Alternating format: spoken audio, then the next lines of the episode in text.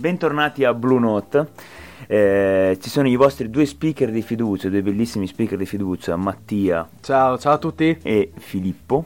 Ciao, ciao, ciao, eh, sono sempre io. grandissimo. E che vi terranno compagnia in questa buia e tetra e anche un po' anomala Anomala? eh, serata di maggio, possiamo dire così. Sì, visto il tempo. E oggi detto. vi parleremo di un eh, grandissimo jazzista, jazzista, pianista e pluri, Pluricompositore. compositore e anche plurisuonatore di vari strumenti musicali, che è Keith Jarrett. G- Giarrettone. Zarrettone. Zarrettone Noi, noi lo che, chiameremo Giarrettone. perché aveva una, fo- Una giarrettiera. una mania per le giarrettiere. Sì, sì, un feticista delle un feticista per le giarrettiere. giarrettiere. Infatti Jarrett non è il suo cognome, ma mm, È, è un soprannome Sì, jazzista che gli hanno dato, esatto. no? È stato Miles Davis a darglielo. allora, Keith Jarrett, eh, eh, niente, è un jazzista a tutto tondo, nel senso mh, è nato, è musicista a tutto tondo, è nato, ha sempre avuto come più o meno, lo dicevamo la volta scorsa, come più o meno la maggior parte poi dei pianisti jazzisti è eh, cresciuto con un'impronta più che altro classica Sì. per poi spaziare anche nel, eh, nel jazz cosa che lui però il classico non ha eh, abbandonato del tutto come magari altri, altri suonatori ma ha continuato sempre a, a, eh, spingere le- i tasti bianco e neri Sì, ha del, fatto, del mo- pianoforte ha fatto anche. molti dischi di, mus- di musica classica. Musica classica, Sì, sì, ha fatto- anche, anche. Non l'ha mai abbandonata del tutto. No. Infatti, Keith ha un, un tempo disse: Un tempo disse, sì. Sono cresciuto assieme al pianoforte, ne ho imparato il linguaggio mentre cominciavo a parlare. Ed è vero perché eh, ha iniziato a, su- a suonare veramente, cioè a- penso a tre anni, iniziava già a prendere mm, lezioni di piano e... mm, A tre anni, probabilmente io ancora, non lo so, mi facevo la cacca addosso. sì, lui in, quel, in quel degli Stati Uniti, lui pigiava tasti e, e penso che a 12 anni, 15, inizia a suonare da professionista, cioè quindi, cioè, Sti cazzi. soprattutto sti gran Io cazzi. penso che a 12 anni guardavo i Pokémon. C'erano ancora i Pokémon? Sì, Sì, ma la sua fortuna di, questa, mh, di questo inizio precoce alla, alla musica è stato dal fatto che nella sua famiglia l'ambiente era molto, ehm, come si può dire, eh, era incline alla musica, ecco, non mi viene a dire, tipo su- sua madre cantava, sua nonna... eh, Era una famiglia di musicisti, Sì, sì, anche sia, suo quindi- padre ho letto che nonostante non fosse un musicista, un bravissimo musicista, comunque era molto appassionato di musica e quindi cioè, tra tutti alla fine il nostro amico Keith, si dice Keith? Keith. Sì, Con, la, esatto. con, la, con la- con la lingua con la, con la zeppola di Silvio Muccino si appassionò eh, alla musica e suonò anche da molto giovane al eh, Madison Square Garden CGB e anche all'Academy of Music di Filadelfia con eh, eh, suonando eh, se- ah, suonando tra l'altro Johann Sebastian Bach cioè proprio il, il- non uno dei più facili per un bambino di Cioè, suonando Bach, sì. non suonando con Bach. No, sì, scusate, suonando musiche di, Se no c'è un di problema- Sebastian c'è un Bach. problema Sì, di- di, di età di anni. età di sì, anni. avrebbe avuto, non so, tipo 200 anni. No, non so, 200 Va anni no, va però, bene, va bene, va bene. però molti. Suonata, era un bimbo prodigio fin da subito, poi dopo è diventato un grandissimo jazzista, come ovviamente era scontato che fosse. Esatto. E comunque sia, quindi come ha detto Mattia, a 15 anni eh, entra, a 15 anni già è ehm, un, Un professionista. un professionista, un grandissimo musicista, compositore e, ehm, ed entra alla Berklee College of Music of Boston e ottiene quindi una borsa di studio per studiare poi anche nella prestigiosa cattedra di Nadia Boulanger a Parigi. Però Boulanger, penso si dica. Sì, sì, sì, secondo Bo- me sì. Boulanger. Boulanger. Boulanger di Parigi. Approvo la tua pronuncia parigina. Ma declina Eh. eh, cortesemente anche perché era un signore. Esatto. E si trasferisce a New York nel, nel 64, esibendosi poi al Village Vanguard, Vanguard, Vanguard, Vanguard. Sì, no, va Eh, bene, è va strano, bene. no, Stasera sono difficili oggi non essere incerto sulla tua pronuncia. Dopo, essere, ehm, sì, dopo essersi trasferito nel 1964 a New York, successivamente mh, collabora con il, clarin- con il, clarinettista Tony Scott, che non è il fratello di Ridley Scott, prematuramente eh, suicidatosi poco, pochi anni fa, purtroppo, ma è un grandissimo car- clarinettista che aveva suonato con una grandissima interprete cantante jazz femminile, Billie Holiday. Successivamente Jarrett ehm, va, a, va, con Art Berkeley, um, con, cioè scusate, eh, Art Be- insieme ad Art Berkeley ehm, fonda i Jazz Messenger, Messengers, che è un gruppo, e ehm, in, con questo gruppo eh, coltivò anche la passione per il gospel, il blues, che eh, se la portò dietro per tutta, per tutta la sua carriera. E in tutte queste cose che abbiamo detto, Kit Jarrett ha solo 20 anni. Voi a 20 anni, cioè. Io, o, io rubavo le scodelle. Sì, cioè, o fregavate le pacche dagli scarabei, certo. vi mettevate le dita nel naso, o andavate Beh, ognuno, all'altro mondo a ubriacarvi. Lui ognuno suonava. ha il suo percorso, ognuno ha il suo percorso. Lui insomma. suonava al Madison Square Garden Magari anche Keith Jarrett rubava le scodelle o fregava le patte. Le padelle perché... Le padelle, le padelle. I pitali rubava. Esatto, a New York era pieno di scarabei. Esatto. Comunque sia, tre mesi dopo quindi questa grandissima eh, esplosione artistica, possiamo dire, ehm, eh, lo si ascolta nel quartetto di Charles Lloyd, che raccolse poi moltissimi consensi. E, ehm, eh, e, poi questo quartetto lo portò ad incrociarsi anche con un grandissimo musicista, batterista, barra batterista, che è Jack DeJohnette, che poi troveremo più, eh, avanti, più avanti. Esatto.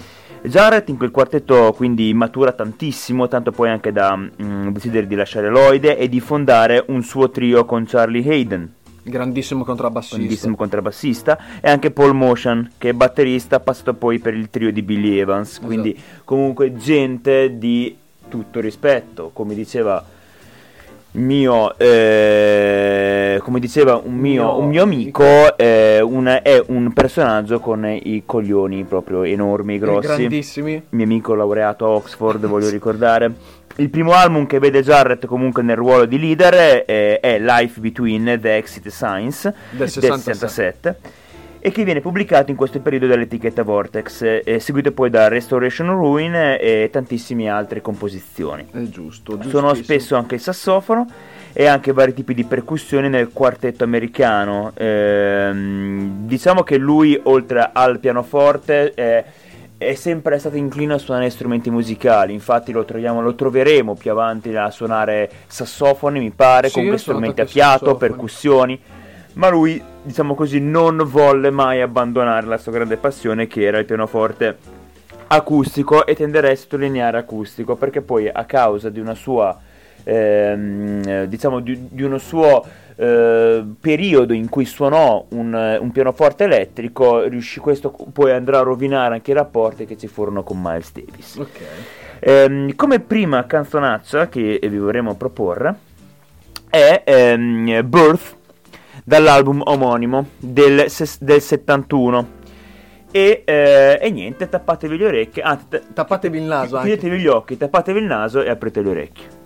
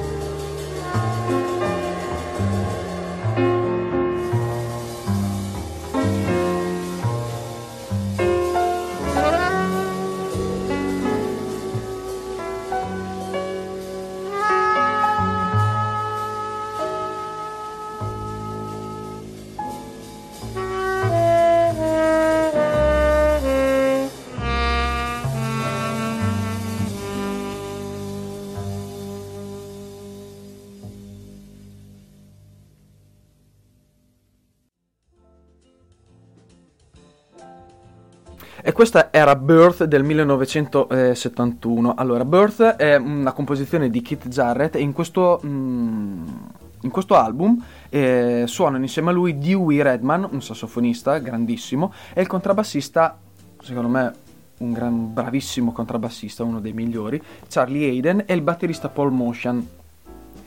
La cosa bella di questo album è che ehm, ho trovato una recensione ehm, di Scott Yanow di, della rivista All Music che scrisse che in questo album non tutto funziona alla perfezione, ci sono alcuni momenti lui definisce vaganti, però la musica ehm, tiene sempre, ehm, cioè desta sempre il tuo interesse a scoprire eh, cosa c'è sempre di nuovo nelle composizioni di Kit Jarrett. Infatti, mh, mm, il, mh, mm, il, giornalista Scott Yano mh, mm, descrive anche che è molto facile vedere il potenziale che sarà poi espresso da questo quartetto successivamente, perché è una cosa molto inti- intrigante questo album, anche perché Kit Jarrett la cosa bella, la sua cosa, mh, mm, che a me piace particolarmente, è che lui è, ehm, è, era ed è dedito molto all'improvvisazione. Lui è un grande improvvisatore. Un grandissimo improvvisatore. Esatto. Riprendendo il discorso sulla sua vita e sulle sue influenze musicali, ehm, riprendiamo e siamo nel, ehm, all'inizio del 1970. Allora, parlavamo del quartetto insieme a, Char- a Charles Lloyd in questo momento il, il, quartetto di Charles Lloyd si scioglie e Jarrett fu eh, proposta di, agli inizi degli anni 70 di entrare a far parte nel gruppo di Miles Davis. Uno a caso, uno proprio qualunque. uno a caso, perché proprio Miles Davis eh, glielo chiese perché lo andò a vedere lui di sua spontanea volontà in un club eh, di New York. E durante, mh, mm, lui accettò ovviamente, e durante la, eh, la, permanenza e la militanza nel gruppo di Davis, Jarrett suonò il ehm, piano elettrico e l'organo mh, mm, elettrico in, al- in alternanza con un, con un, altro grandissimo pianista che è Chick Corea. Però dopo l'uscita eh, del gruppo di Chick Corea, eh, Jarrett suonò eh, entrambi gli strumenti di cui uh, abbiamo detto poco fa.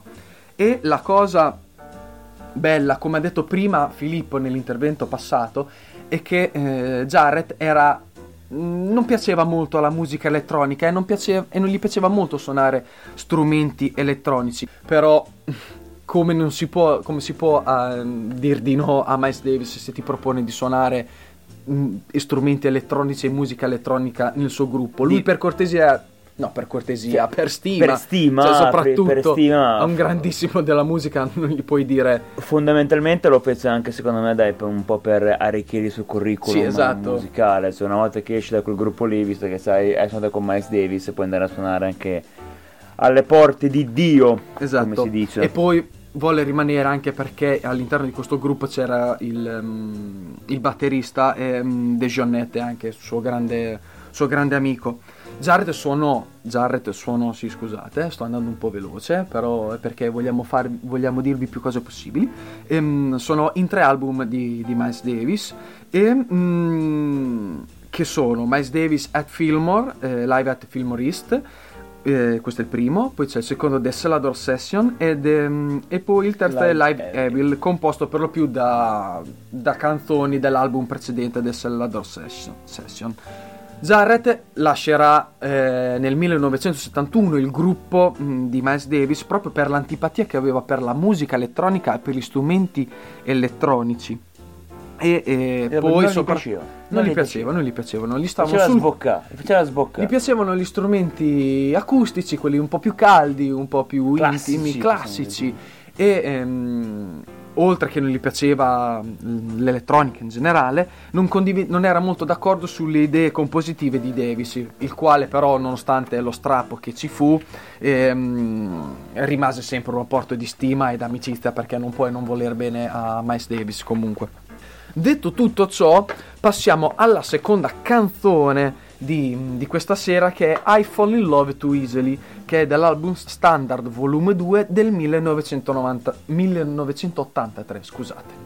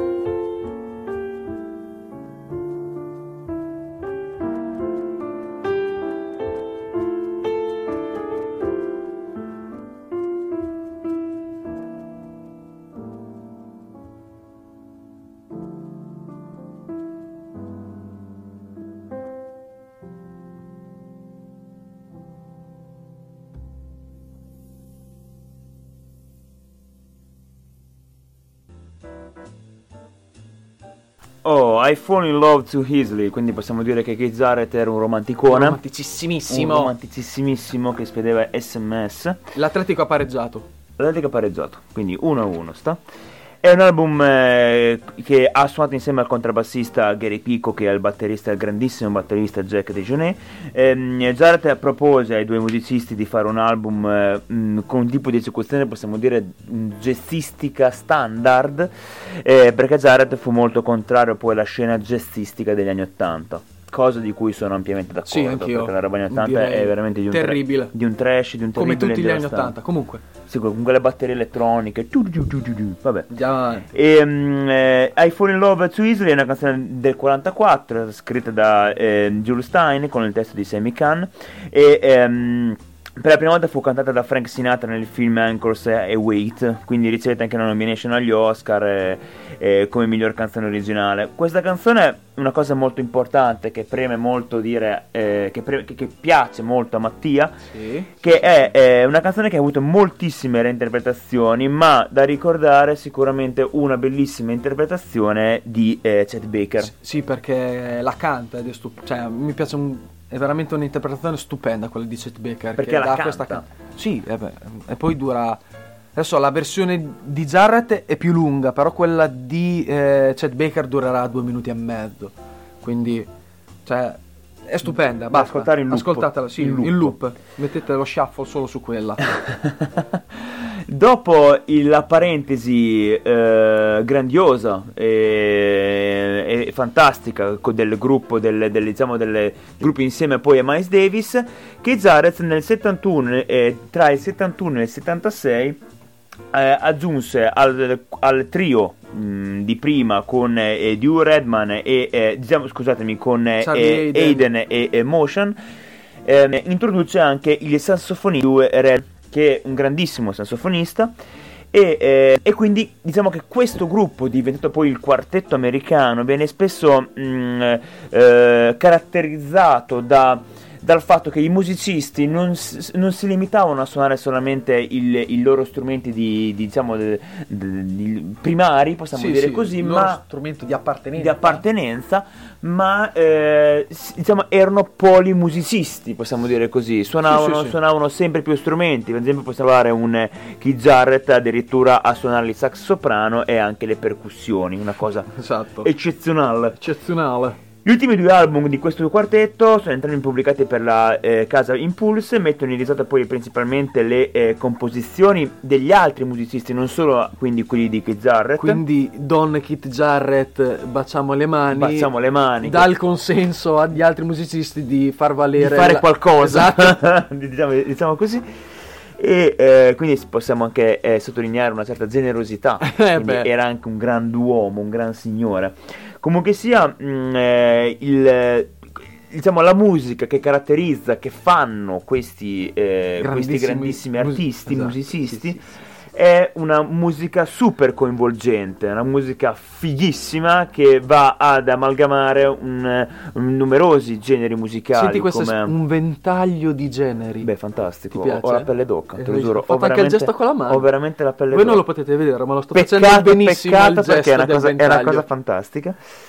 E eh, quindi va ad amalgamare in questo ventaglio di Bravo. generi musicali eh, il jazz col pop, col gospel e anche l'improvvisazione, perché come avevamo detto prima, non solo Keith Jarrett è un grandissimo eh, improvvisatore, ma anche tutti quanti gli altri Secondo me musicisti. se non improvvisavi Kit Jarrett spegneva tutto lo studio. Basta, chiudiamo. Ti spegneva la vita. Esatto. Se avevi finito di suonare. Sì.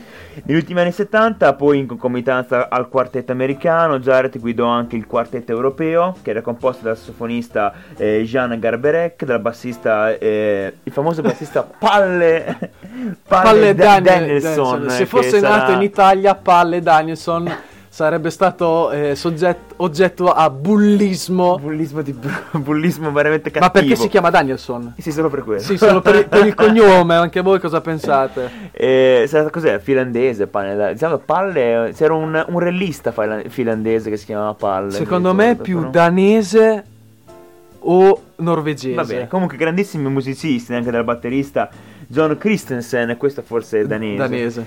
Ehm, E, comunque sia, ha eh, portato lo stile di Jarrett, diciamo, il suo stile l'ha espatriato, possiamo Sì. dire così, fino ad arrivare eh, nelle nostre terre, quindi nelle- fino al vecchio al vecchio continente. Mi piace. Ehm, eh, la terza canzonaccia veramente brutta che vi vorremmo far ascoltare, stiamo scherzando perché è una canzone fighissima, e La- molto bella. La cosa è che ehm, le canzoni di Keith Jarrett mediamente durano tra i 10 e i 16 minuti. Eh, e se que- vogliamo fare un- una web radio della radio, o Dobbiamo- noi non dobbiamo- parliamo Dobbiamo niente. tagliare veramente corto. E quindi ho, trovato, cerc- ho cercato di prendere canzoni sempre stupende di un minutaggio minore, perché sennò ragazzi, a parte che ma non, le ma- palle anche voi, ma, non, meno di be- minore ma non di minore importanza, non meno belle soprattutto. Questa canzone è Autumn Leaves. Allora, canzone sentite, sentite, trite, ri- ma un, eh, molto bella, dai, ri- riproposta poi da Kizzare dell'album Still Live dell'86. Ed è un album che insieme a al contrabbassista Gary Picco e al batterista Jack DeJohnette ha registrato nell'86 per la fila- a- alla Filarmonica di Monaco e pubblicato poi dall'etichetta della grandissima etichetta A&M. E mo ve l'ho ascoltato.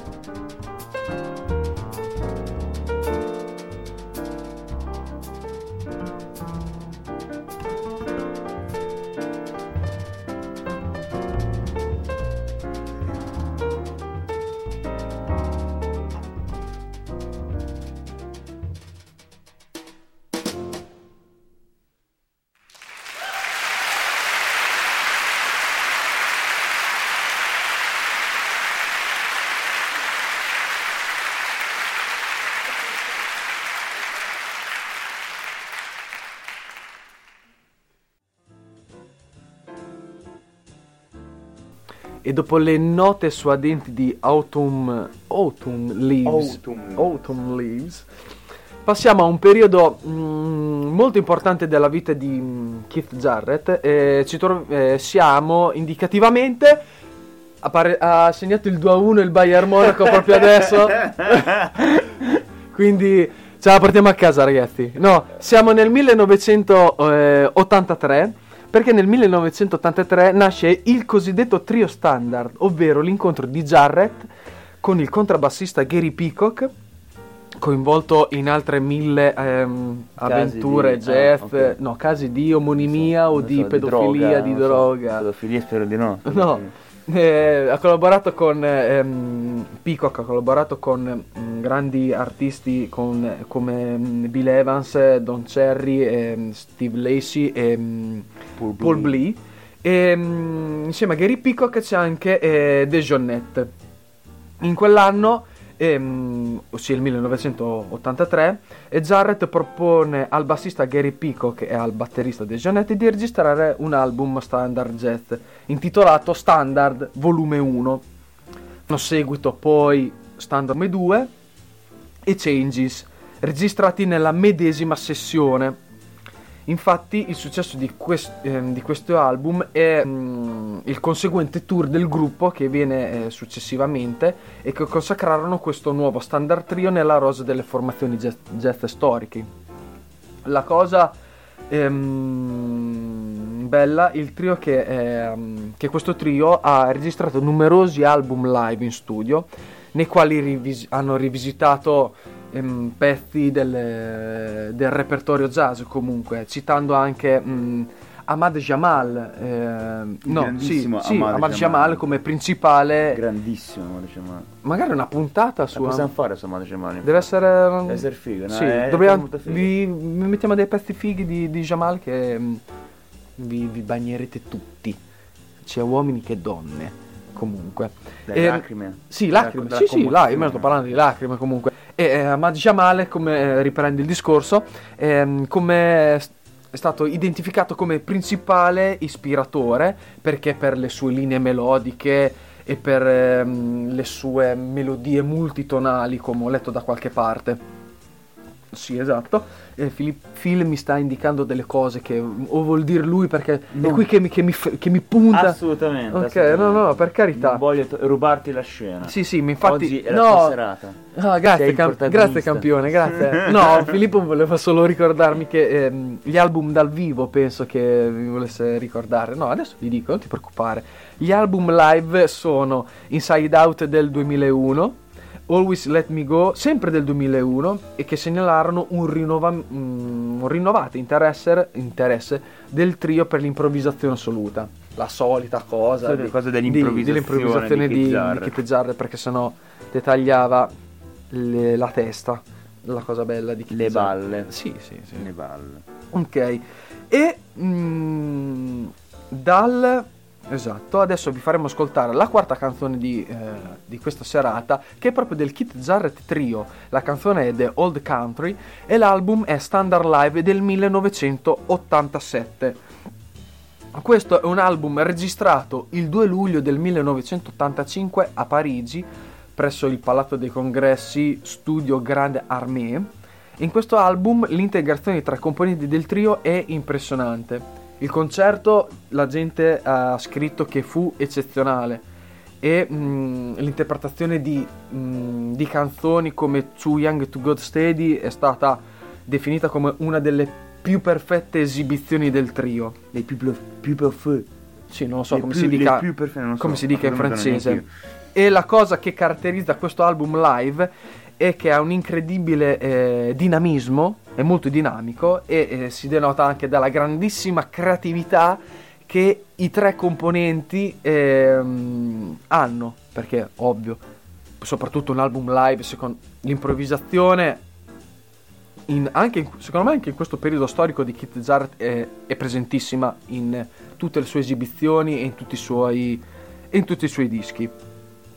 E adesso eh, vi facciamo ascoltare The Old Country. Come diceva sempre un mio amico, anche lui lavorato a Oxford, vi sussate Old Country. Thank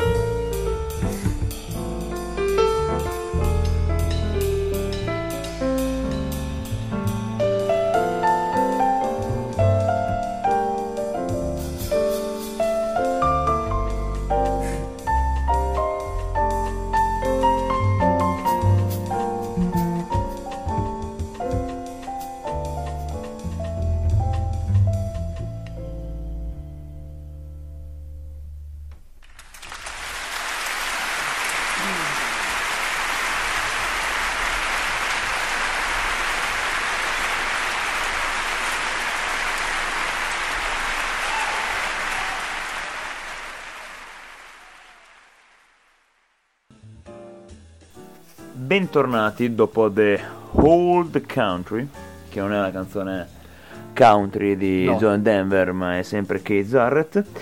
E siamo arrivati un po' a quella che è, possiamo dire, la conclusione della nostra storia. eh, Sì, del di- nostro racconto di, del nostro di Jarrett. del nostro racconto, bella questa cosa che è molto poetica. E, ah, diciamo che ha vinto il, eh, l'Atletico, la Champions, cioè, la- Cioè, in è- finale, è, in finale, è in sì. finale, è in finale.